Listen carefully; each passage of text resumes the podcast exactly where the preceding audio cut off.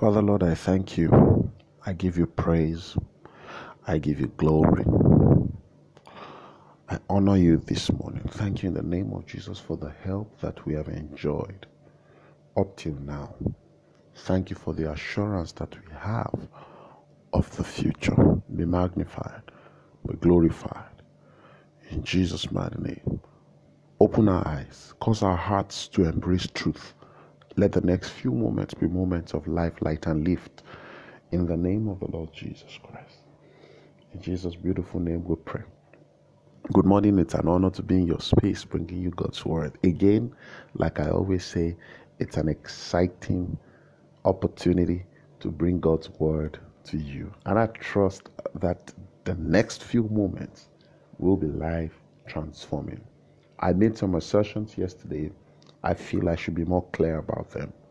That certain things happen that show that um, that become signs of a covenant. You know, um, in in covenant, certain things happen. So I just figured that it would be good for me to show us from Scripture, especially concerning the exchange of name. All right? Concerning the exchange of name. The Bible says in Genesis chapter 15 or thereabout, Genesis chapter 15, that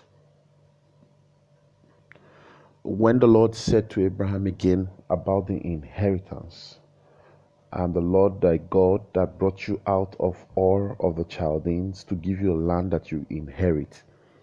Then Abraham asked the Lord, How shall I know that I will inherit it? Then the Lord took him through the rituals of covenant. That means the covenant is God's assurance of the inheritance, all right? And I've said that before that the covenant is the assurance that the inheritance is yours. But then one of what are the things that happens? Sometimes this assurance is only you that knows it. All right. A married woman, for example, does not carry a second face. There is no married face. There is a pregnant face, but there is no married face. And don't forget that you don't biologically you don't have to be married to be pregnant. All right. So not every pregnant face might be a married face. So I'm just saying that there really is no sign, as it were, except you go into the details. So in in in, um, in um, chapter 17, something happened. When Abraham was 99 years, the Lord appeared to him and said, I am the Almighty God. Walk before me and be blameless. I will make my covenant between me and you, and I will multiply you exceedingly.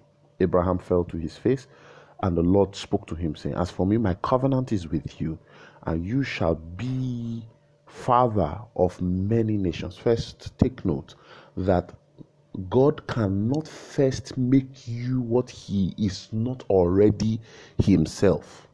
I'll say that again. God cannot make you anything that He is not. Everything God makes you, He makes you to look like Him. Scripture says from the inception that we're created in His image and in His likeness. When God made Him the Father of nations in that place, it was symbolic of the fact that God Himself is Father of nations. God made Him a Father like Himself, meaning that now that we are in covenant, I am about to give you something that is mine. What did he do?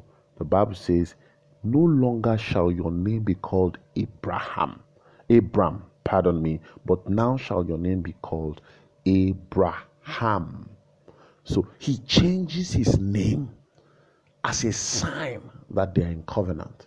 So if ever there was a confusion in the community about Abraham being in covenant, that change of name will begin to give a sign to the people that, oh, this man must have entered something. Akin to a woman who gets married.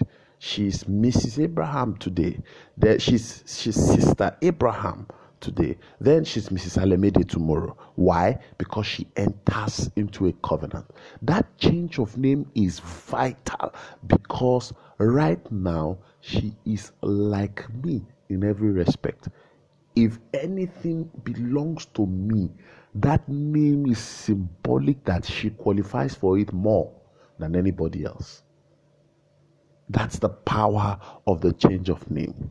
So God has given you his name as an inheritance in the covenant, and your help is in the name of the Lord. We'll discuss this further as the week proceeds, but I trust that this blessed you. I'm sure God let me do, and I thought to bring you a word of faith and hope.